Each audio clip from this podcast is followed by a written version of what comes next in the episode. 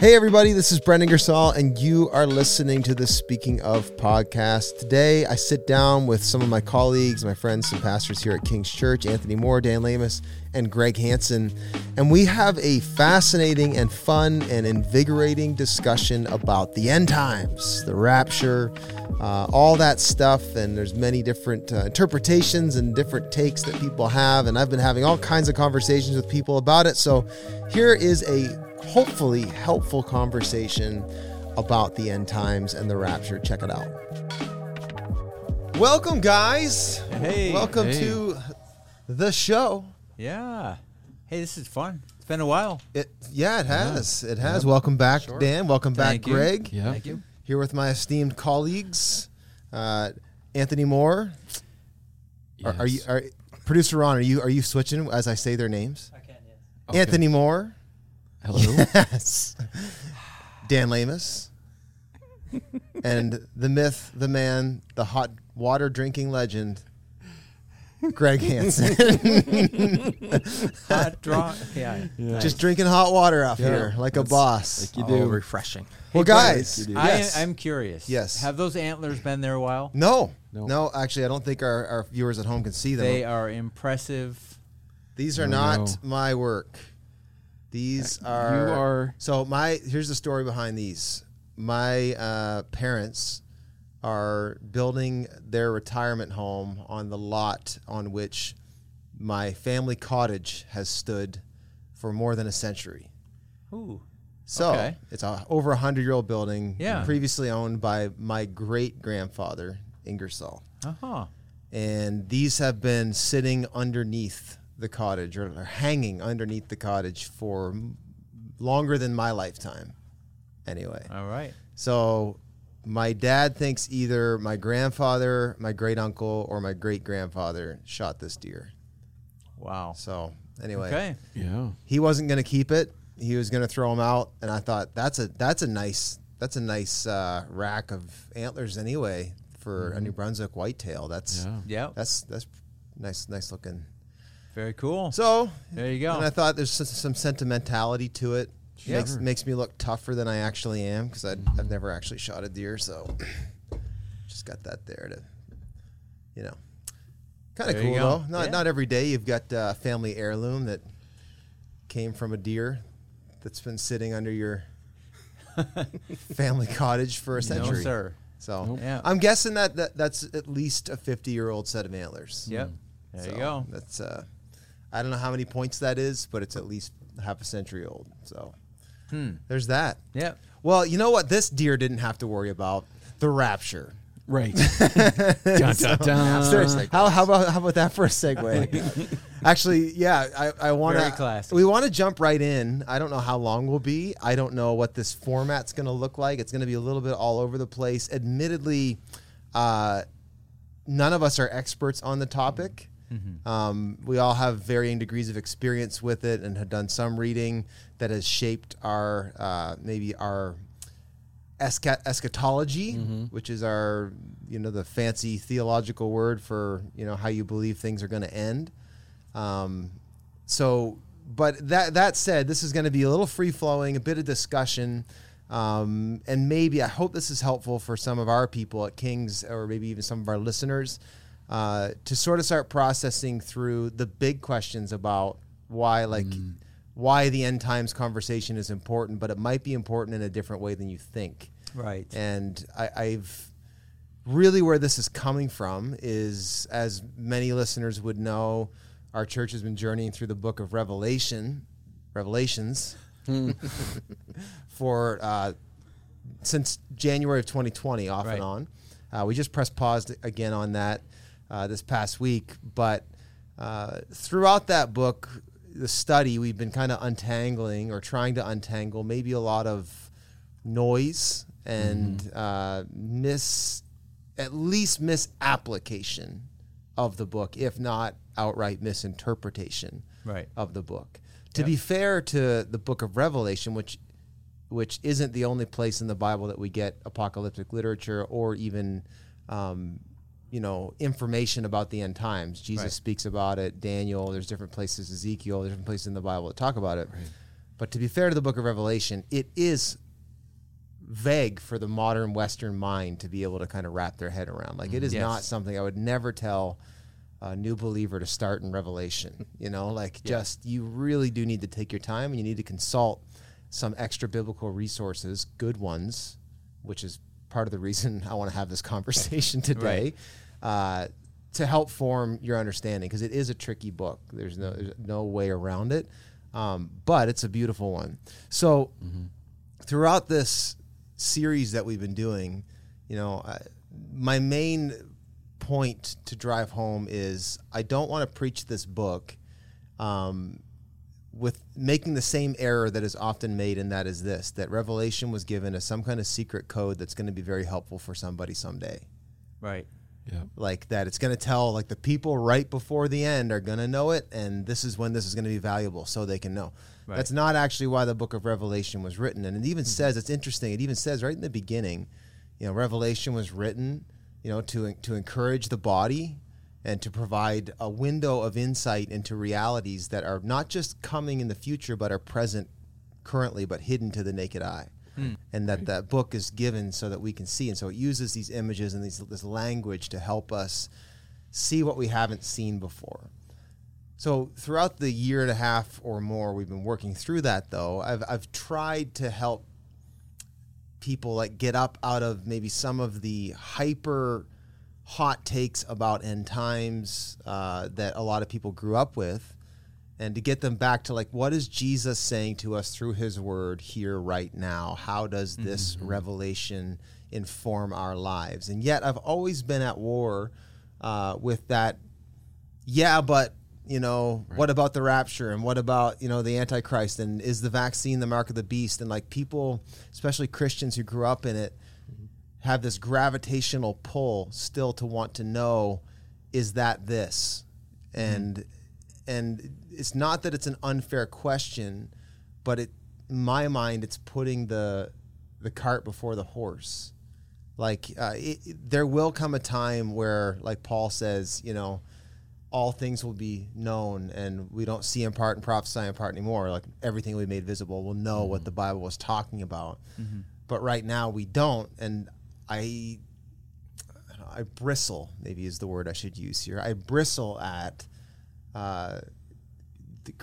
the Western Christian infatuation with end times lore.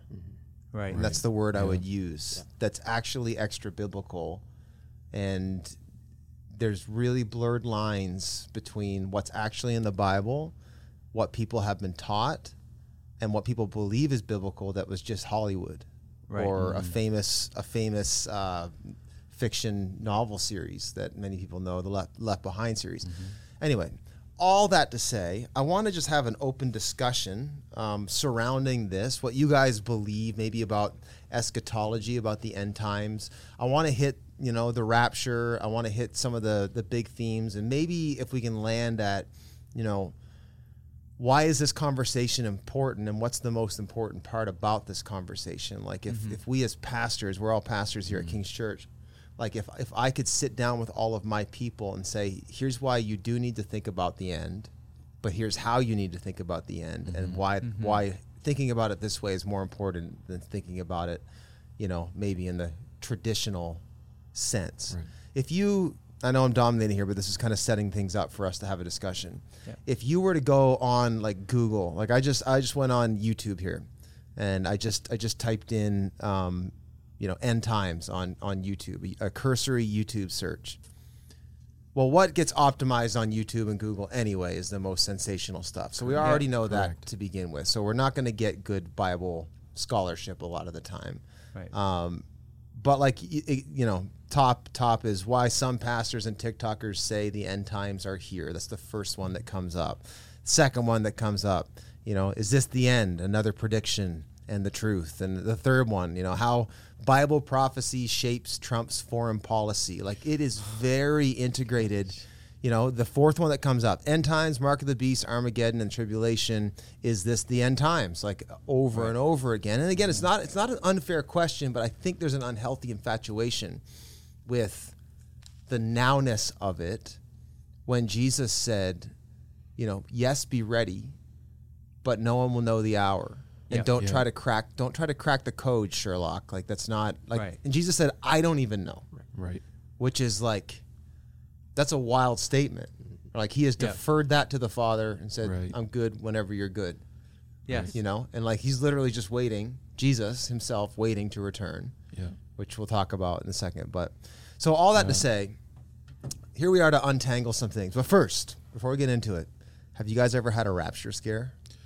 Well, I was actually gonna say, like, among the whatever the different interpretations of the rapture, I was gonna chime in and say the one unifying characteristic of the rapture is that we've all been afraid of it at some point. Yeah. Mm-hmm. That, let's not lose that. Right? We need to come back to that. Yeah. Okay. So to answer your question, yes.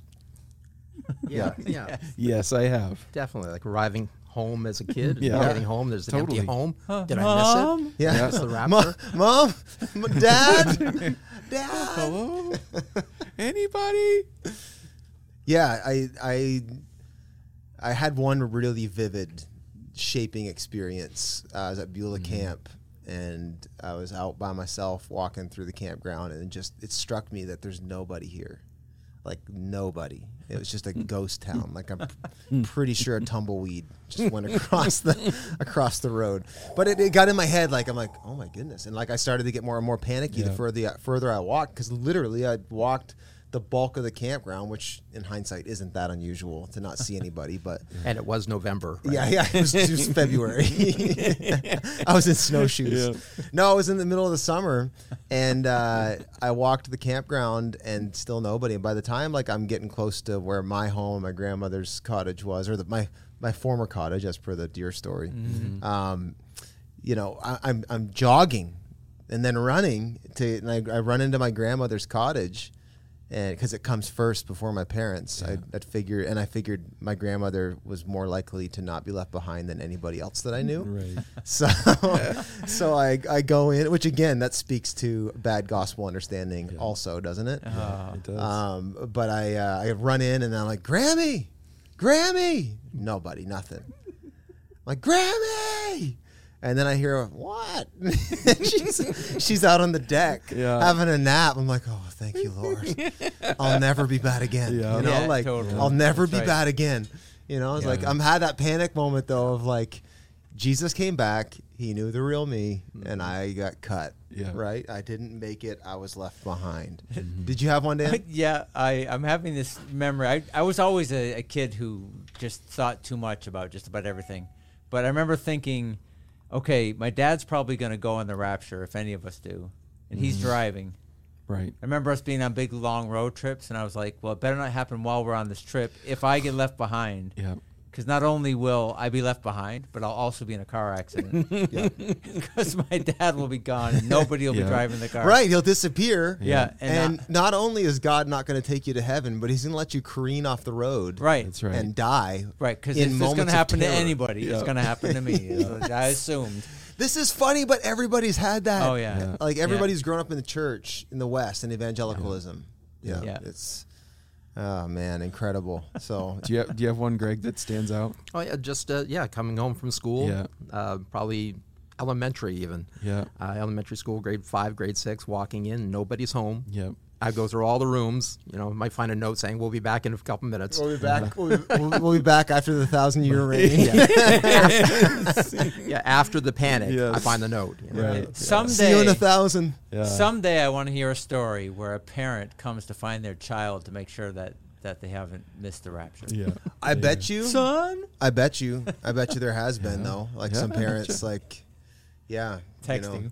You know. But it's, So that our friends that are watching that didn't grow up in church and don't have a ton of evangelical baggage to navigate through, sorry, that's what it is. That's what it is. Let's give a rundown on, like, excuse me, what is kind of the. I'm not going to use the word traditional, because this is actually like a lot of the common Western mainstream end times understanding is not actually connected to 2,000 years of church history. Right. It's more an invention of the last 150 years or so. Right. A lot of the modern rapture interpretation, the people disappearing, a pilot's flying his plane and Jesus came back like a thief in the night and that person disappeared and the plane and everyone dies, it's the Nicolas Cage, if anybody's watched the Left Behind movies, which I don't think I actually have. I haven't seen that one, actually. I've seen part of that. Shouldn't that be your tell? Yeah. If Nicolas Cage if he's the hero? Yeah. But, it's the Larry Norman song. Anybody remember that one? Oh, yeah. Oh, yeah. It's this little gem. I heard this played in church as a teenager even, and let me see if I can bring the chorus up here after 10 commercials.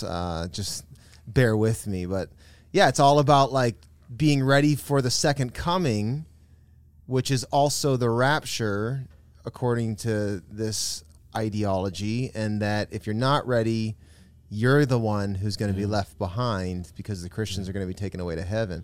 I know the words to the song. I can tell you the song. Oh, me can too. You? Me too. There's no time to change your mind. Yeah, listen to that. Okay. Oh, yeah. I wish we'd all been ready. There's no time to change your mind. The sun has come. And you've been left behind. The sun has come and you've been left behind. Oh. Man and wife asleep in bed. She hears a noise and turns her head. He's gone. Gone. Open. But that bass. Yeah. What a sweet voice he's got, though. Oh, it's the Christian Willie Nelson right there. Minus the. Maybe Neil Young. I don't know. You go. I like that better. Yeah. That's good. There's no time to change your mind. The sun has gone. And you've been left. It's got a nice slow fade, Ron. It's also a nice chord progression. Yeah. It's a nice song, actually. Yeah. And it's like a pretty song. Yeah. It's song. Okay, so we can start trying to dive into that. Mm-hmm. So we're sort of like, and there might be some Christians too that are listening. Like, what is funny to you about that? Like, let's be fair. Yeah. Because. Mm-hmm. How should we do this conversation? Like I want by the time we're done talking here in the next 20, 30 minutes, I would like to establish that we all can agree on what is the gospel and what does the gospel tell us about the grand story of the Bible, the grand story and Revelation being included in that. Like how did this thing begin? Where did the problems arise? What was the solution? And what does that mean for the ultimate, for eternity? And I think it's important that we establish that. Then the macro, for lack of a better word, the macro story. Right. Then we can zoom in and talk about like the micro. And that is that time before right now, today, and all the days prior since Jesus ascended to heaven. That time, the end time between now and when Christ ultimately and finally establishes the kingdom. Mm. And the book of Revelation does speak to that process, and it does speak to tribulation. It does speak to Jesus, like we talked about in our series, eradicating sin and death entirely from creation. And that's the purpose of tribulation, is to get rid of things that are death, which, again, that should speak to your interpretation of the rapture, but I'm all over the place. So what is the gospel story? And why? And we need to start there. So let's at least agree, and let's lay out the gospel story from beginning to end, and then let's start to try to find our way into eschatology, and see if we can help people, land somewhere.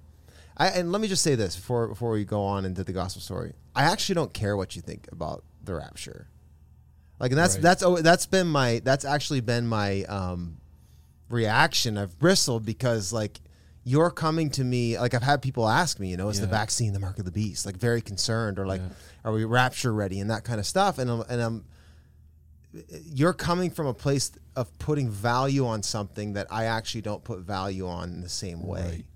Right. Right. And to me, that's the big hang up. I put mm-hmm. value on Jesus returning again, yeah. but like how that sequence of events unfolds isn't as yeah. important to me because I have a certain interpretation of right. the end. Right.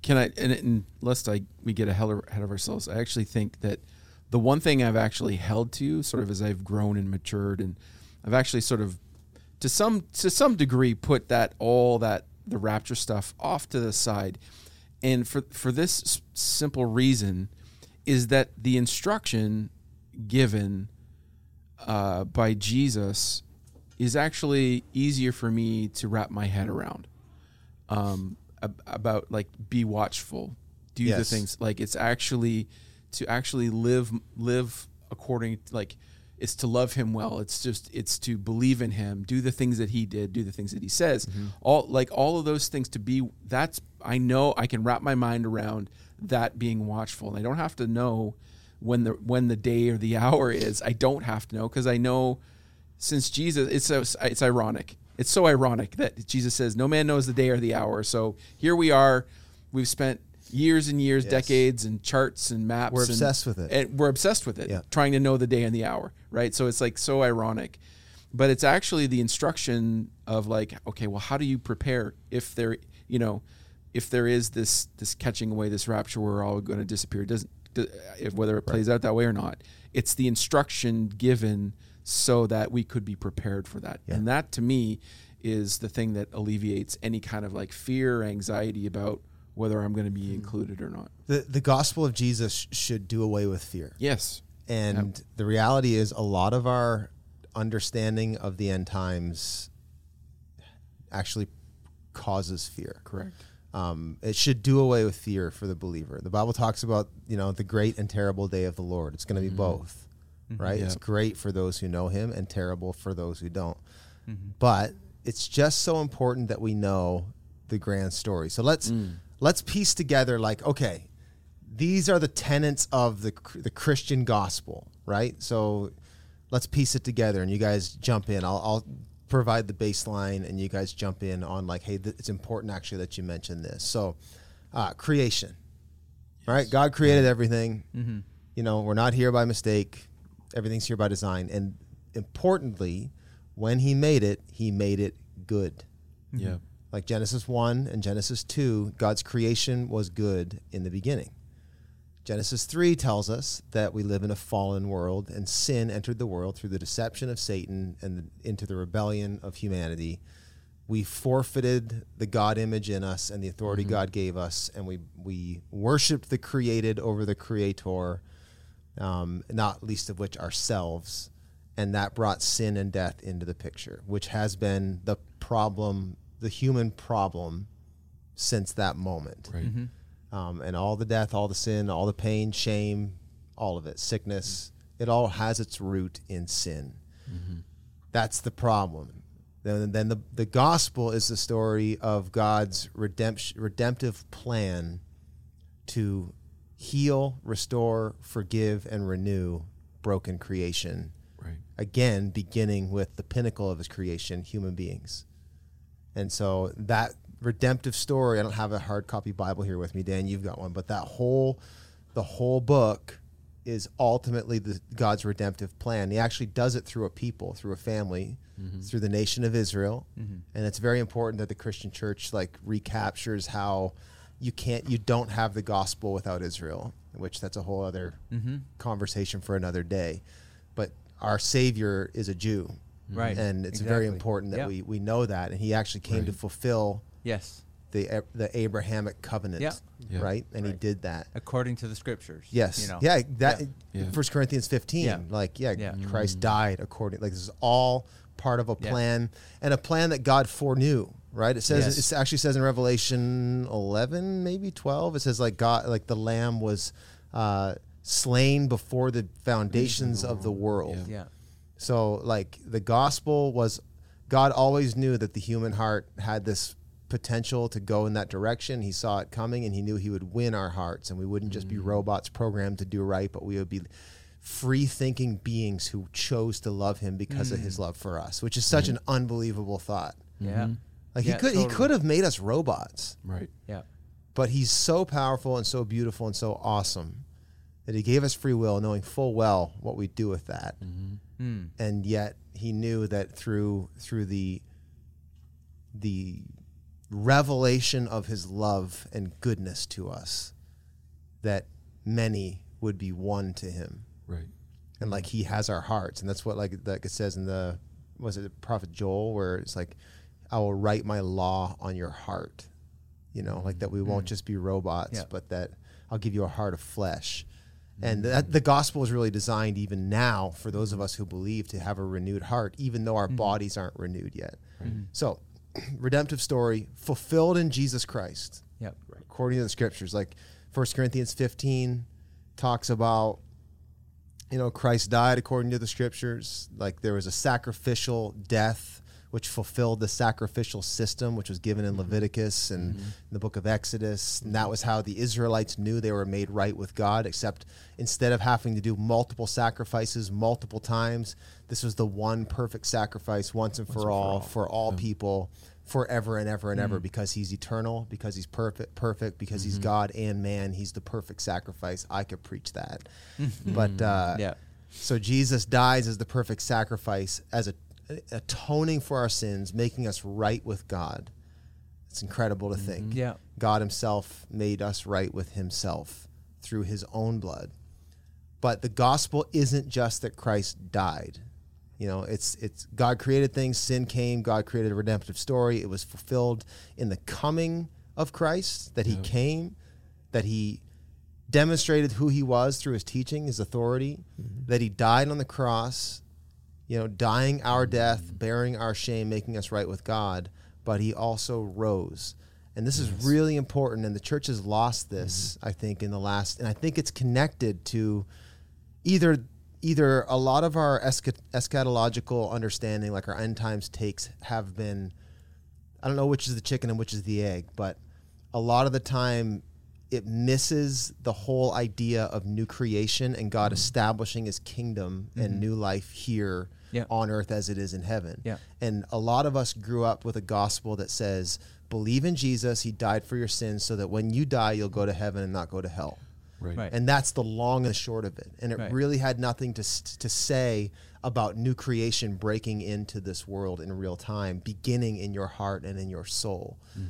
And it's easy to think that way if you've grown up your whole life thinking that you're just punching a ticket rather than entering a kingdom, right? A kingdom that is being established, right? That it's unfolding. There's a process of the kingdom unfolding even around us to this day that started, you know, at the cross and is still unfolding to this day. So, sorry. Were you jumping in? Yeah, I was going to say that throughout, you know, through my life growing up in the church, a lot of what we emphasize in the church has been to live the way that Jesus taught us to live. It's to listen to his teachings and apply them, but it's about our own performance, our own, you know, our own goodness and trying to earn salvation that way. Yeah. I was never taught that way, but that's kind of the impression. That's what we catch, I think, in churches. But you're right. It's not about who we can be. It's what Jesus has done for us, and it's about.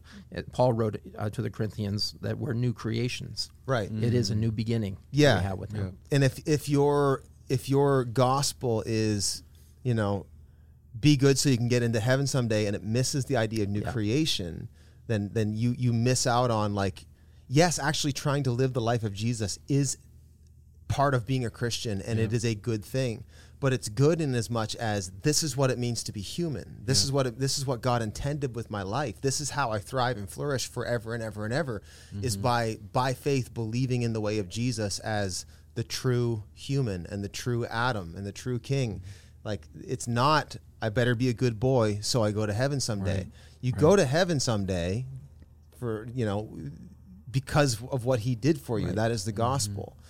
But he didn't just die for you. He rose in power, and that is like, think about it like this, you know, the imagery is hard to miss in the scripture. Like Jesus, you know, where did sin enter? It entered from a tree, right? Sin in a garden. in Genesis chapter 3, like there's a tree of disobedience and a tree of sin and death where the problem starts. And where did Jesus reverse the curse? It was on a cursed tree. It was him dying on a cross. And then, you see the resurrection, like a seed planted into the ground. Jesus said, unless a seed is planted into the ground, it bears no fruit, right? Like his body was planted into the ground. And new creation, when Jesus was resurrected, that was the first breath of a new creation. Like when his heart started beating, that was the first heartbeat of a whole new creation that's coming through him. He's the first fruits, Paul says, of a new creation. And that all who come to him are reborn as well into that new creation. And he's not letting go of that new creation project. It's very important to hear that. That new creation has been expanding and extending heart by heart, day by day, yes by yes. I like that lyric in that song we sang, every yes, your kingdom coming. Yeah. Right? Like the kingdom has been being established. Been being established. I know this is a bit of a sermon here, but I think it's important because we have to have a firm grip on this. Right. Because this is the thing you have to know, and we have to agree on. And if you don't agree on it, you're not a Christian. Like this is Christianity basics, right? And so I just wanted to jump in here, just to encourage somebody who might be discouraged with himself here too. Is there's another character in that gospel epic that I just want to mention, and that is the accuser of all of us. Like Adam and Eve didn't decide to sin on their own. Right. Yep. Like there was a dark power present that convinced them that they should go ahead and disobey God. This would be wisdom to do that. And there's always been a dark power in the world that's trying to take us out. Yep. So heaven is for us. Like God, like we are designed for heaven. So whatever anybody thinks of hell in that whole picture, that is not something that's designed for us. And people just need to realize what Jesus accomplished through the gospel is a victory for all of us. It's a win. Right. So it is. Whether or not you're a Christian is in the balance, but whether or not you actually win against the dark powers in this world that are anti-creation, anti-us, want to take us out, your faith in Jesus means you win over those dark powers. Right. In the end, but also today, the things that want to discourage and condemn us, Jesus has our victory over that today. Yeah. And I just wanted to throw that in there. Like there is an enemy that wants to take us out. Yes. And believing the gospel is a win. So let's add, right? Because that's so important what you said there, Dan. Like you have an enemy, you also have like entropy. Can we get the nerd corner? Can we get the nerd corner? Nerd! Thank you. Entropy is the second law of thermodynamics. I think we need it again. And that's basically the physical natural law of the universe, that all systems are basically all going to degrade and decompose and destroy from order to disorder. Yeah. And when God created things, he made things in order to go from order to order. If there is chaos, he's bringing order to the chaos. Yeah. Right. And the fall, again, through the deception of the enemy, and the enemy continues to work toward our degradation and disorder and disintegration and chaos. He is, whether he's the originator of the second law of thermodynamics or that's just a result of the fall, I think it's a result of the fall that he's leveraging. Right. But nonetheless, there are forces working to destroy and to disintegrate God's creation that he loves. Right. Jesus came to restore and redeem the creation that he loves. And if you don't have that straight, it's going to lead you into a lot of non-gospel and roads. Yep. And so that's the most important piece. So that you know what Jesus accomplished on the cross at Easter weekend. And then we're almost done with the kind of gospel flyover here. And then he established his church in his followers, gave the gift of the Holy Spirit, which again is God with us, but not just with us, in us. and that new creation actually lives in us and actually gives life to us in real time and extends through us person to person, day by day. Mm-hmm. And so the kingdom is and has been going out, but ultimately, so this is that, like, I think there's like an actual, maybe you know it, Greg, there's an actual like theological term, but like that living in the now, not yet reality of the kingdom. Ultimately, there is a reality of the kingdom has been established through Christ and is being established through his church, mm-hmm. but it's not yet fully established. Mm-hmm. Mm-hmm. I mean, we still have cancer. We still have loss. The second law of thermodynamics is still affecting all of our bodies. There's only one person who has a resurrected body right now, and that is Jesus. Mm-hmm. Right. That said, this is part of the gospel. Christians believe that Jesus will come again. And if you read, again, if you ever want like a good snapshot of the gospel, 1 Corinthians 15 is one of the best spots in the whole Bible to give you an overview of the whole gospel. Right. But Christians believe that Jesus will come again, and he will come and he will bring judgment on the earth. But this judgment is judgment on like the people who don't know Jesus. Not just that, but like we will also pass through a judgment, Christians. Mm-hmm. We will, like, some of the imagery is that fire basically will pass through fire. And that which isn't composed of the kingdom reality will get burned up. And the things that are kingdom compatible will come forth as gold, basically. Like it's, I think there's a scripture in Paul talks about like one of the I think Corinthian letters where he talks about like the workmanship will be revealed, and he who builds on stubble and straw and hay will be burned up and have nothing to show for. Mm-hmm. But he who basically builds his life on Christ will have something. So anyway, Christ is coming again to establish his full kingdom. Right. And the biblical imagery at the end of the book and the language that Jesus used also is that the kingdom of God is here. Mm-hmm. Like that God brings and establishes a new heaven and a new earth here fully. And so believers, the redeemed, the saints of God, we get a new body that will never die, like a new body that will never, ever die. And death is eradicated. That's gospel. And that we will live forever and ever and ever. And he will be our God and we will be his people. And there will be no disconnection of God and man. And that is the grand story. Mm-hmm. So all that needs to be in place before we start trying to interpret what the scripture or what Jesus meant when he was talking about the last days.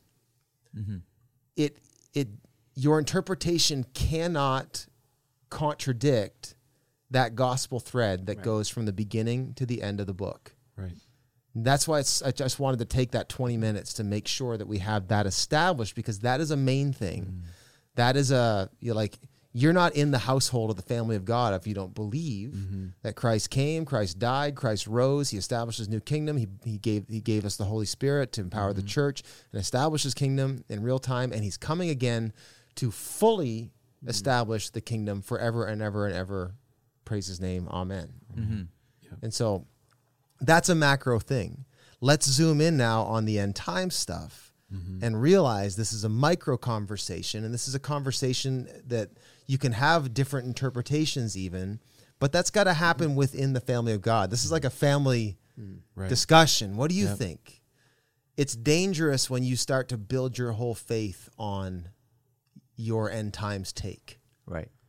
That's the biggest thing. If I can do some people a favor, like, people have really hard-nosed, fastened-down eschatological takes that I think they're more committed to than their understanding of the gospel. And in many cases, it actually contradicts the gospel. Mm-hmm. So all that to say, and I don't know if you guys want to jump in before we start diving into rapture stuff, but... No, let's get to it. Okay, so what's your... Let someone else talk for a second. Give us the... Okay, you're walking down the streets of St. John, and a Jack Chick tract blows over your feet. Does anybody know that reference? Holy Joe was one of them. Remember, I don't know if you know that we could go through them. So I got them all up here. So an End Times track, it's a Jehovah's Witness track, blows over, and it's a nice Technicolor, and it says, "Are you ready?" Right. And you open it up. What's that track say? What is the End Times, the gospel according to the End Times conspiracist? Well, for me, it's like probably if you are adhering to that, you're gonna believe that there's I think the main argument are you pre-trib, post-trib, mid-trib? Which part of the tribulation are you checking out? Right? Like, is your ticket stamped for? Right. And so I think that that's the basic mindset of like, when are we getting out of here? So just to help some people that might not know what you're talking about with pre-trib, post-trib, mid-trib. Yeah. That's it's an interpretation of the second coming and the events recorded in Revelation that's connected to a bigger web called dispensationalism. Right. And dispensationalism is basically categorizing different interpretations or times in the continuum of the annals of Christianity. Right. Then the thought that there is like 7 years of tribulation and there's some kind of demarcation 3.5 years in. The abomination that causes desolation. Right. And then the beast arises. There is that, there's that imagery in Revelation. And then there's these schools of thought that would say, well, no, Jesus isn't coming back. He's either coming back at the beginning, somewhere in the middle, or somewhere at the end. That's the school of thought. Yes. Okay. So, and then out of that, there has been a lot of efforts and fantastical things created, or interpretations, or even works of fiction created that takes some of the imagery and even the chronology, the quote-unquote chronology of the book of Revelation, and interprets that into real-time events where we take a stab at it's going to play out this way. So, you read things like the mark of the beast and the number is 666, and it's going to be on the forehead or the wrist, and what does that mean? You read the number, like the 7 years of tribulation. So you have people that are reading the book of Revelation, and they're making interpretations and trying to like fill that in. Right. In generally not in ancient history. Now, again, I hope this is helpful for people. I know we're kind of all over the place, but this is why I wanted to do it in this format, because there's just a lot to be said, and I don't have the time to sit down and map it out in a clean teaching. But there are different ways to interpret Revelation as well. Right. There are people called historicists who say Revelation already all happened. It's the same as reading the book of Jude. There are futurists who would say that it's all yet to happen, that none of it's happened, and it's all a future event, and when it happens, you'll know. They're your futurists, and that's where you get most of your people. Your dispensationalists would kind of land there, and then you have I'm drawing a blank on the third. It's the preterist. Preterist. Yeah. The preterist is the people who believe that it already happened. Yeah, except for one or two events, yeah. Yeah, and the historicist that's where generally I've landed, and that is that it's all relevant, that there are things that have happened, things that are happening, and things yet to happen, and that there's the book speaks to what was, what is, and what is to come. Mm-hmm. That's kind of the historicist approach to it, and that's really where I've been teaching from. Right. And then you have the futurist, and that's where most of the stuff like the Left Behind series comes from. What was the 80s movie that was so terrifying that I saw? Thief in the Night. Yeah. There's a whole series with that. Mm. Yeah, and so like that kind of stuff that again really underscores the get ready to meet your maker. You better be ready, because when he comes, he's coming like a thief in the night, and the people are going to disappear. Yep. So people are already picking up that I probably don't necessarily share the same interpretation on the rapture as maybe Tim LaHaye, who or even like some people like David Jeremiah and stuff. I tend to land with like N.T. Wright, John Piper. They've really both informed my thinking on that. And it's more of a classical understanding of the second coming of Christ. Where this whole thing has been built from, the rapture, basically is a leap point off of two texts. One in 1 Thessalonians chapter 4, where Paul is talking about the end, and he's talking about when Christ comes back. It says in 1 Thessalonians 4, I can probably pull it up actually. Yeah. It's probably worth actually reading. It's in, I think it starts in 15, 1 Thessalonians 4:15.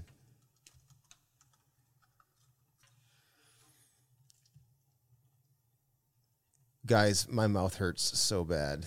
Mm-hmm. I went to the dentist today for the first time in, let me just say, some time. Hey, I have naturally good teeth. They, I don't have to do a lot. It's pretty low maintenance. I didn't have braces, didn't have to do any of that. So yeah. I'll say it's been more than months. Mm-hmm. I'm not using month measurements. There's some shame. Attached. A little to the bit real, of shame attached to the. My real dentist is awesome, and she goes to our church here. Yeah. And every time I see her at church, I feel the same way that some people feel when they see me out in public that haven't been to church in a long time. And they say, "I promise, I'm coming back. Mm-hmm. I'm going to come back. It's good that I saw you today. I'm coming back." I've been saying that to my dentist for a certain period of time. It's vague as Revelation. Yeah, anyway, they did some real cleaning, and I'm hurting. But the things I will press through for the sake of the call. Yes, we appreciate it. So 1 Thessalonians 4:15, Paul is saying, if anyone wants to read it, go ahead. How far do you want us to go down? It's 15 to 17, I think. All right. Brothers and sisters, we do not want you to be uninformed about those who sleep in death, so that you do not grieve like the rest of mankind who have no hope. For we believe that Jesus died and rose again, and so we believe that God will bring with Jesus those who have fallen asleep in him. According to the Lord's word, we tell you that we who are still alive, who are left until the coming of the Lord, will certainly not precede those who have fallen asleep. For the Lord himself will come down from heaven with a loud command, with the voice of the archangel, and with the trumpet call of God, and the dead in Christ will rise first. After that, we who are still alive and are left will be caught up together with them in the clouds to meet the Lord in the air. And so we will be with the Lord forever. Therefore, encourage one another with these words. Mm-hmm. So, this is like the primary rapture text, and it's also what's the word, supported by some of the talk that Jesus gave at the end of Matthew. Really, is a lot of the the end time stuff that Jesus speaks of, and he actually speaks a lot. There's a lot of stuff in there about it, and. Again, he does stress being ready. That is a Christian thing. Mm-hmm. Like Larry Norman's not off base by the being ready. Like that. Yeah. Like that is a Christian thing. Like we should be diligent, watchful. Jesus said it over and over again. There's so many of his parables are just about like, look, live like the imminent. Like I'm coming soon, and it says even in Revelation, "Behold, I am coming soon." Mm-hmm. We are supposed to live with that anticipation, expectation, to not go to sleep on that call. Yeah. So that's very important. I'll say where I think Larry and Co. run into trouble in a second, but it's very important that we establish that Jesus spoke about his second coming, and he spoke about the need to be ready. Mm-hmm. He speaks, though, in Matthew 24, if anyone wants to pull that up, Matthew 24, near the end, like verse 36, I think is where he talks about like the time of Noah. Mm. Yeah. Sword drill. It's like... Yeah. I love it. I love the Bible, and you know what? I like that the four of us are just sitting here cracking open.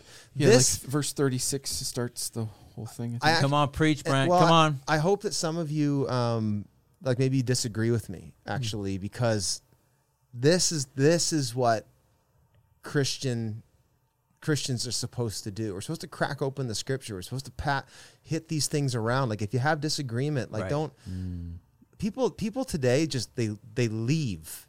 they'll leave the church. Yeah. Like, I bet you, like, there'll be people that, like, I don't know if I've had people leave the church since doing the Revelation series because they don't like that I don't take a hard line on the, you know, the Left Behind series take. Mm-hmm. Right. And it's, yeah, I would say that with this topic and some other ones too, what I've been struck with in recent days is just how opinionated people are. Mm-hmm. And I know social media feeds a lot of that, but people have to have an opinion about everything that is so ingrained in them that they're ready to fight anybody who might disagree with them. Yeah. I mean, when I look at this eschatological stuff, you know, I look at the prophecies in the Old Testament about the first coming of Jesus and how confused and how far off people were of their expectation of how he would come. Yep.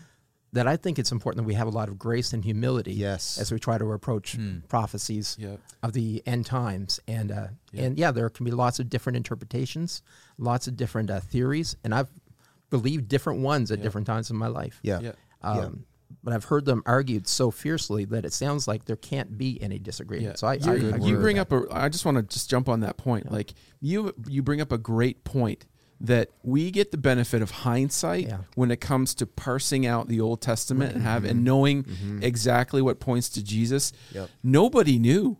Right. Nobody. In fact, you could make really good cases about some of the key scripture verses about that they were pointing to somebody else, but it wasn't until Jesus came, fulfill those, that we actually can look back and say they were actually pointing at Jesus. I mean, for goodness sake, the devil didn't even know. And of course, we're right in our interpretation. Right, because the Bible actually says that if they did, like, what's the thing about the devil? If he'd actually knew the plan of salvation, there's no way that they wouldn't have crucified the Lord of glory. But there is that point of like this. It was cryptic, it was vague, but it was intentionally that way, right? So that God could just. He could come in and, you know, he lets his people know what's going on. But I guess the real point is that we do get the benefit of hindsight. Yeah. Yes. Here we are thousands of years later looking at the scripture going, oh, that pointed to Jesus. Yeah. That pointed to Jesus. That pointed to Jesus. And this is a really good place to probably to put that in here at this sort of midway point of this conversation. It's crucial that Christians do walk in that, like, and this is the cruciform life. It's humility and grace. Mm-hmm. Yeah. Like that is the way of Jesus, right? Is to like, to take the low position, like to be humble in your interpretation even, and to have a ton of grace for other people and theirs. Sure. And like, and I want to make sure that people, like, especially in our church here, I actually, it's fine. If you think that it's going to play out just like, Nicolas Cage says it is, like, I'm okay with that as long as we agree that Jesus is Jesus is Lord, Jesus died and rose again in body. He's the King of Kings and Lord of Lords, and he's going to come again someday, and he's going to establish his kingdom in fullness. We can argue about how that's going to unfold. It's not a big deal to me as long as the things that are a big deal are intact. Yeah. And it's like, what's that? It's been attributed to like every scholar, but I've of course, our upbringing, Greg, in the Wesleyan Church, it's been attributed to John Wesley.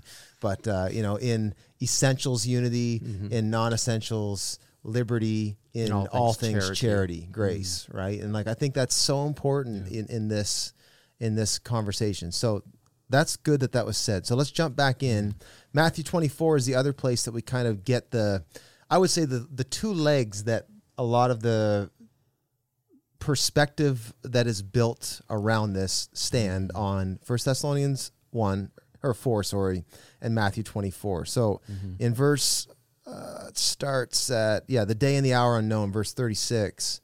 Someone else can read it if they want. Just read, read down to 44. Yeah, okay. But concerning that day and hour, no one knows, not even the angels of heaven, nor the Son, but the Father only. For as were the days of Noah, so will be the coming of the Son of Man. For as in those days before the flood, they were eating, drinking, marrying, giving in marriage until the day when Noah entered the ark. And they were unaware until the flood came and swept them all away. So will be the coming of the Son of Man, when two men will be in the field, one will be taken and one left. One will left behind. Two women will be grinding at the mill, one will be taken and one left. Therefore, stay awake, for you do not know what day your Lord is coming. But know this, that if the master of the house had known in what part of the night the thief was coming, he would have stayed awake and would not have let his house be broken into. Therefore, you must also be ready, for the Son of Man is coming at an hour you do not expect. Okay, so let me try to run this down for a second. So 1 Thessalonians 4 talks about the second coming. And specifically, there's that word where it says, and we will be caught up with him. Mm-hmm. And the word caught up is the only place in the scripture where we get the word rapture. That's it. It's actually an invented word. It's not really wasn't really a word. It comes from the Latin. It's the word rapture is. Yeah. But it comes from the Greek word harpazo, right? Which means to be gathered, the same word is used where Jesus is coming into Jerusalem and he says, "Oh, that I would gather you up it's like a chicken and her hen and her anyway." Same word, harpazo, to be caught up. And so Paul says we'll be caught up in the sky with him. And so where we I think run into trouble, or this is where the split happens. What happens? None of us are arguing that Paul meant when he said, okay, we'll be caught up with him in the sky. Whether he meant that literally or just literarily, we can argue about that, but let's just not for now. Let's just say we're all in the sky. Let's say after we finish this podcast, the trump sounds, the Lord descends, every eye will see him, and we are caught up in the sky with him. First those who died, I think it says, and then those who are still alive, caught up. What happens next, I think, is where there becomes two tracks of thinking as it pertains to the rapture and the traditional Christian take is, and this is going to maybe bristle some people that think that they have the traditional take. I assure you, you do not. The traditional take is that we come and Jesus establishes his kingdom fully on earth. Mm-hmm. Basically, us being caught up in the sky was an image. It was the same imagery used in Paul's language as when a Roman conqueror would come into a city. The town wouldn't be like, Caesar's coming. Let's see if he walks by the window. Everybody would go out and welcome the king in and parade him in as he takes his position as ruler. Yep. And that's the language that Paul is using here. When we are caught up in the sky, Jesus is coming. He's not coming 98% of the way to whisk us away. And then is he going to come again? Is there a third coming? Is that what we're talking about here? That's where we run into problems. Or not problems. Again, I'm sort of showing my cards here, what I think, but that's where we maybe get some division is, Tim LaHaye and the Left Behind series would say, we're caught up with him and we're taken off to heaven, and everybody who's not redeemed is left behind. However, that doesn't stand really well beside what Jesus just said in Matthew 24, which ironically is what a lot of people will use as evidence for that take, that we're all going to disappear and be gone and the wicked will be left behind. Mm-hmm. And that's Larry Norman's song, right? Like that the one that wasn't ready was left behind. But I don't actually think that's what Jesus is saying here. Right. Jesus is saying, it's going to be, back in Matthew 24, it's going to be like it was in the days of Noah. Mm. Well, what happened in the story of Noah? Yeah. Noah was the righteous man. God called him and set him apart, and God spared the righteous. And who disappeared in that story? Yeah. The wicked. The wicked disappeared in that story, not the righteous. So either Jesus was mixing metaphors or we are taking the wrong angle on what he was saying. Mm-hmm. And that is congruent with the rest of the book of Revelation and the Bible, that when Jesus comes, he is going to eradicate sin. Mm-hmm. And Satan and all those who refuse to repent. Mm-hmm. So those who get, quote unquote, left behind aren't the wicked. Yeah, right. It's the redeemed, that we get to live in his rule and reign forever. Right, which I would also say that's actually is actually congruent with the rest of the Bible, where it actually talks about the righteous remaining and being unmoved and being safe while the wicked are swept away. Yeah. That's actually congruent thematically with the rest of the Bible. Mm-hmm. Yeah, and so I think, again, like if you believe that, you know, you were maybe taught in off a tract or whatever, or off the Thief in the Night series or what have you, it doesn't really matter to me if we think that in the end we all end up living under the supreme rule and reign of an everlasting kingdom whose kingdom is without end and will increase forever and ever and ever. If we agree on that, we're good. And if we agree that you need to be ready, we agree. The two different interpretations of you know, the second coming, I think, is where we can maybe kick it around and where maybe there's different interpretations. Within that, again, I think my feeling is there's been some maybe just bad biblical interpretation that has gone into this. Like even with the book of Revelation, like people don't have a good, here's another fancy word, like hermeneutic, which is like basically hermeneutics are... How to interpret? Yeah, it's how to interpret the scriptures. It's the whole story and how it fits together. Right. Exegesis is like how to interpret like a scripture and like to pull out. Again, it's micro versus macro almost. And I think a lot of the time, a lot of people and well-intended pastors haven't had a good hermeneutic about the whole of scripture. And then they've dove into something like Revelation and they read like the 7 years of tribulation. And they think that 7 means literally 7. Right. But if you knew apocalyptic literature, you'd know that literally none of the numbers in the book of Revelation are numeric. They're symbolic. Right.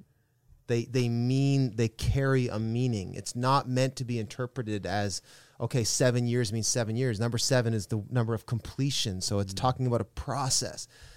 I think that's where bad Bible interpretation has pulled some folks and many of us, myself included, into a space that, and this is really where I want to start to land, if you examine it, kind of goes against a lot of the gospel and what Jesus said. You know, it creates a sense of escapism. Like if you believe that God is just going to whisk Christians away, and those who have prayed the sinner's prayer are going to go and off and live with God, then it doesn't really matter what happens in this life. Right. Mm-hmm. Like how you live, what kind of human you are, what kind of father you are, what kind of friend, what kind of community we're building, what happens with the planet, like that stuff doesn't matter. And is it possible that the reason we have, you know, a few generations now of Christians that don't actually look any different than the world that we live in, is it possible because we have an escapist gospel? Right. That's like, as long as you, it's almost superstitious. It's like, as long as you pray that prayer, you've got your fire insurance and you're going to go off to heaven someday. Yep. And it robs the gospel of its power of new creation to actually transform your life here and now and forever and ever. And it sets your expectation wrong and it sets your values wrong. Mm-hmm. Yep. If Christ is coming back to redeem the world, then the work that I do and the life that I live right now really matters. Mm-hmm.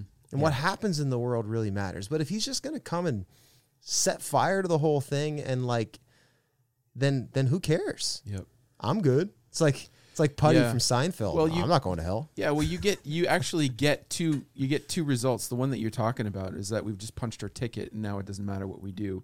The other extreme is that you actually get like a commune, right? Like, or you get groups of people that actually pull themselves back from like that in the world but not of it. Well, they're actually neither, but like they've actually withdrawn so far from society that they actually have no influence, you know, on it other than selling cheese and some wooden furniture, right? Like, so you actually get you get these extremes of like, either you punch your tickets, then it doesn't matter what I do. And then you're like, so you're actually it's like the rapture's already happened and you're already been pulled away, like on that one side. Yeah. Where that's it's a good like point where it's like you're now removed, but yet you've removed yourself from people who Jesus died to save. Yeah. And it's antithetical to live your life like that in both extremes. It's antithetical to the gospel because mm-hmm. the gospel primarily advances through the church and through believers, right? Yeah. So how can you advance the gospel? How can you be part of the unfolding of the kingdom of God if you're pulled back from society, you're hunkering down until Jesus comes again? And I think that's the greatest, I don't know if this is the right word, but that's the greatest sin of that escapist eschatology, right? It's this withdrawing, and like we misunderstand the establishing of God's new creation, right?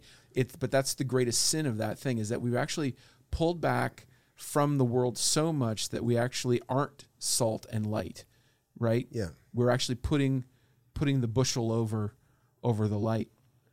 It's a great point. I think it's that really zooms in on maybe there's a way that you can get to, you know, having a proper gospel understanding and ethic and still believe in maybe the rapture that, you know, we're all going to disappear and mm-hmm. fine, as long as in the end you believe that the new heaven and the new earth are established and like a new Jerusalem. I saw a new Jerusalem coming down, you know, adorned like a bride for her husband, like mm-hmm. that's established on the earth. Mm-hmm. And that we will, like, I think one of the big shifts in my later years of Christianity, one of the biggest shifts has been how much more literal and physical like my Christian faith is than it was when I was younger. Mm-hmm.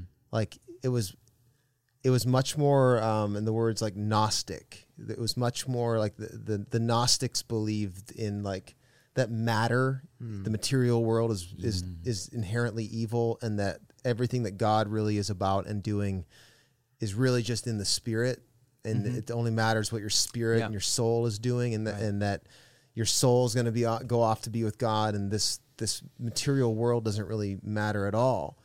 And I think the shift that I've made, and I think the Lord has led this. I think he's leading this in the church. I think it really is going to produce more fruit, is to see like that, you know, when God made creation, he made it good. Mm.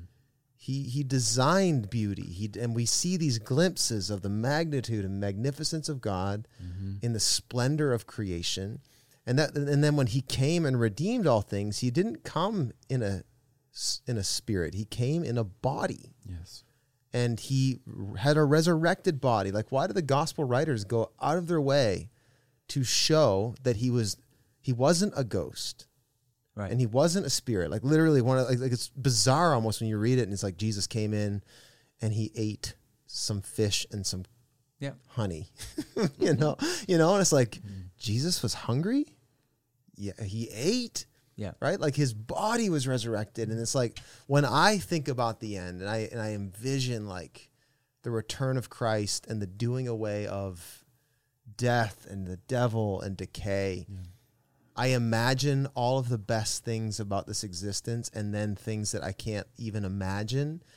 But I think about, like, and we've nerded out, we don't need to press the nerd button again, but we've nerded mm-hmm. out about, like, in the end, do we get to like explore the cosmos? Do we get to, you know, there's a whole universe out there that, and you know, that God created, like, are we going to, and all that to say, I just think the redemptive reality of the gospel is a lot more literal and a lot more physical and tangible and tactile and material. It's material than a lot of us grew up believing. Mm-hmm. And I think a lot of us have formed our eschatology off of a Gnostic understanding of the gospel. Yeah, I want to encourage people who are listening that God has not vacated his creation.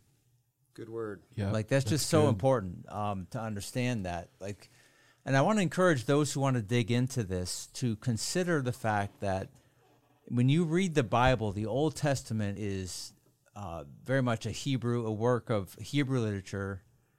Of course, I mean, really, the whole Bible really is. Mm. But to realize that that our faith has been greatly influenced by Greek and Roman culture. Mm.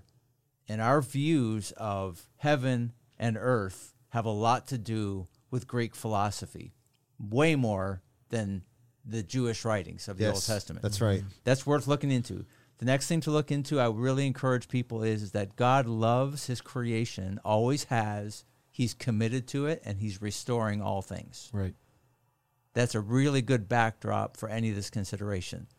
You have a God that is committed. He has not vacated his creation. He doesn't hate it. Mm-hmm. He's actually working to restore it. It's good. So, and I want to, another one I want to throw in there real quick is, there is something to prepare for and to be ready for. And I believe that Christians are the most prepared and ready people on the planet for what's coming. Like, Christians believe something really amazing is still coming. Mm-hmm. And it is God's restoration of all things. Correct. And there's many traumatic things that are going to happen in the process, but they get that God's working for the good of all things. Right. Last thing, Brent, and then I'll let somebody else talk. This is good. I've been storing up over here. Yeah. Is in 2 Peter chapter 3, you guys can read it yourself. I don't need to read out loud to you. But it refers to the flood of Noah and the earth being destroyed by the flood. But we all realize the earth wasn't destroyed in the flood. It was resurfaced. Mm-hmm. It was rearranged. It was traumatic. But the earth was still there to be repopulated, and so on. Right. And it talks about the earth being destroyed that way. We have God's promise. It won't be destroyed that way. But the earth and all of it's going to be destroyed by fire. Mm-hmm. That promise is still coming in great and terrible day of the Lord. But it says that the earth will be laid bare. Doesn't say the earth will no longer be. That's right. And I think people, like, it's just really good to understand the big story. Here's Peter's writing this, a Jewish man who knew very well the story of Noah. He's part of a culture that believed this. They understood that God was actually redeeming, restoring, working with his creation in the flood. Yeah. And so there was a context for that. We don't need to jump to conclusions about, well, great, that's what happens to the earth. It's gone. Yeah. No, there's a new earth. That's right. But the new earth arises out of God's restoration of all things. So we would just be wise to not believe a narrative that involves God hating and destroying his creation. Yeah, like that would be foolishness, I think. The judgment we read about in the tribulation is God destroying all that destroys. Yes. Right. All the anti-creation, everything. Yep. Every like the devil and entropy and all of that that's what hell is for. Mm-hmm. Like that's what God creates hell, and it's all thrown in the lake of fire and it's done away with. Yep. The same way, if you do a renovation in your house, like that wood that's not usable and it's rotten and you throw it out to be burned. Like Jesus used some of that analogy. Or you put it behind your garage. You throw it out. Yeah. You got some wood back there, dude. Yeah. But that's actually because what you said there, Dan, brought to mind the one I was trying to say earlier. Paul says in 1 Corinthians 3, starting in verse 12, he goes, if anyone builds on a foundation using gold, silver, precious stones, wood, hay, or straw, his workmanship will be evident because the day, capital D day, the day of the Lord, will bring it to light. It'll be laid bare. Right. It will be revealed with fire, and the fire will prove the quality of each man's work. Mm. And if what he has built survives, he will receive a reward. And now he's speaking to believers here. Watch this. He goes, if it is burned up, he will suffer loss, but he himself will be saved, but only as if through flame, or as one through the flames. In that, there's entry into eternity by the grace of God, but it also matters how you let that grace shape and affect your life and build your life now. Mm-hmm. And that the reward and the experience, this is kind of saying, is different based on how you steward your life in this life. That's why this life matters. Yep. If it's all just about a ticket to heaven, then who cares? Yeah. Doesn't matter what I do. And I think that having that creation, new creation, like exactly what you said, like from out of the ashes of that material, God is redeeming and creating and restoring a new creation. The same way it began in Jesus's body, mm-hmm. right? Like he was raised in body, and that's a foundation of our faith. Mm-hmm. It's not he was raised in our minds, you know, and that's there's a lot of you know, like what's the word, heretical Christian sects that would say, you know, no, we had the feeling of resurrection, yep. or like they didn't really see him. It was just like it was an allegory, or it was a picture of how you too can come right. back from right. the brink. No, he literally rose in body. They right. touched him. They saw him. Yeah. They ate with him. They yeah. hugged him. They touched his wounds. Yep. That's so critical. So that's probably a decent place to start to land the plane. I don't know if we're missing anything major, if we're setting people up to go off into some tailspin and we just torpedoed everything they'd known and believed. Or I hope people are able to sort of navigate some of this. If you're going to do some research, I'd say be careful what you Google. That's probably right. just good. That's yeah. just probably good advice just in general. Yeah, yeah. Absolutely. But I would say, you know, I've had some folks in our year and a half of preaching Revelation send me some materials that I'm just like, dude, this guy is like selling these books out of the back of his car. Like this is not good stuff. When it comes to biblical interpretation, it's important you know the level of integrity, right? And like, what's the word? Efficacy. I don't know if that's the right word or not. Biblical integrity that you're working with. And so for me, like one of the most influential thinkers is definitely N.T. Wright. You can look up his stuff. Right. He is the foremost New Testament scholar on planet Earth. Yeah. Like, yeah. Good, if you have an argument, yep. take it up with him. He's very careful and generous. With the way he spells out his arguments. Yeah, so you'll find him refreshing. I think he's an Anglican, former Anglican bishop, yeah. but just a very intelligent and beautiful yep. man. Yep. I was on a FaceTime or a Zoom call with him once. I didn't get to talk. I was just sort of there among other faces. But right. I have never seen more books in a man's like peripheral in my life than N.T. Wright's study. Mm-hmm. And I'm pretty sure the whole time he was talking, he was reading with one other eye. Like, yeah. So I would recommend N.T. Wright. John Piper's got really good stuff for those of you Baptists and Reformers out there. He's like, mm-hmm. I don't want an Anglican. John Piper's got really good stuff on this as well. And again, a very tested, you know, Bible thinker with a different mm-hmm. opinion necessarily on right. some things than N.T. Wright. So if you want sort of a balanced approach that are basically saying same thing that we are, I would start there. So yeah. Any other thoughts? I guess where I would sort of want to chime in as we land the plane, it's the, like, whatever you do in your research, if it causes you to disengage or be fearful, yes, you're not, I would be very attentive to what your research leaves you believing. And if it causes you to want to engage with the world and be a part of God's redemptive plan for the world, then I'd go with that, right? Like, so it's just like fear is being afraid of what's coming is a dead giveaway, because God, like, everything about the Lord is he does everything to destroy that fear. So I'd probably just. Yeah, I'd say Paul in 1 Thessalonians, Paul says that he wrote what he wrote to be an encouragement. Yeah, encourage each other with these words. Not to cause fear. Yeah, yeah. Totally. Very good. Exactly. Yeah. Greg, you're the man. There you go. Always you just sit there and you just come in with the just the good stuff. So, I would concur with that. So final thoughts would be, the gospel is good news for all who believe. Yep. And I want to make sure I put that for all who believe, yes. because the day of the Lord is a great and terrible day. Yep. It is a terrible day for those who do not believe. Yep. But the gospel of Jesus is good news for all who believe. And if your gospel causes fear and panic, look again at the perfect love of Jesus that casts out all fear. Yep. I believe that the true response to the gospel is, thank you, Jesus, for saving me, and come quickly. Amen. Yeah.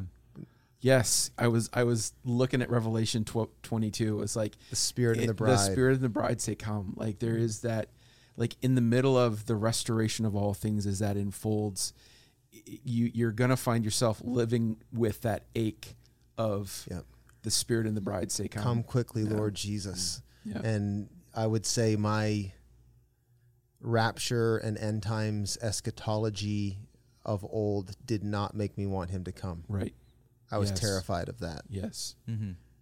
But the real gospel, the Spirit and the Bride say, "Come, come quickly, Lord Jesus."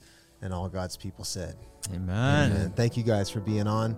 If anybody has any questions, you can, or if you have any criticism, you can email dan.lamus@kingschurch.cc. And if you have any questions, you can email greg.hansen@kingschurch.cc. Those jokes never get old. It's just never get old. It's the gift. The question is, has that ever worked? Have you ever received an email? Not that I know.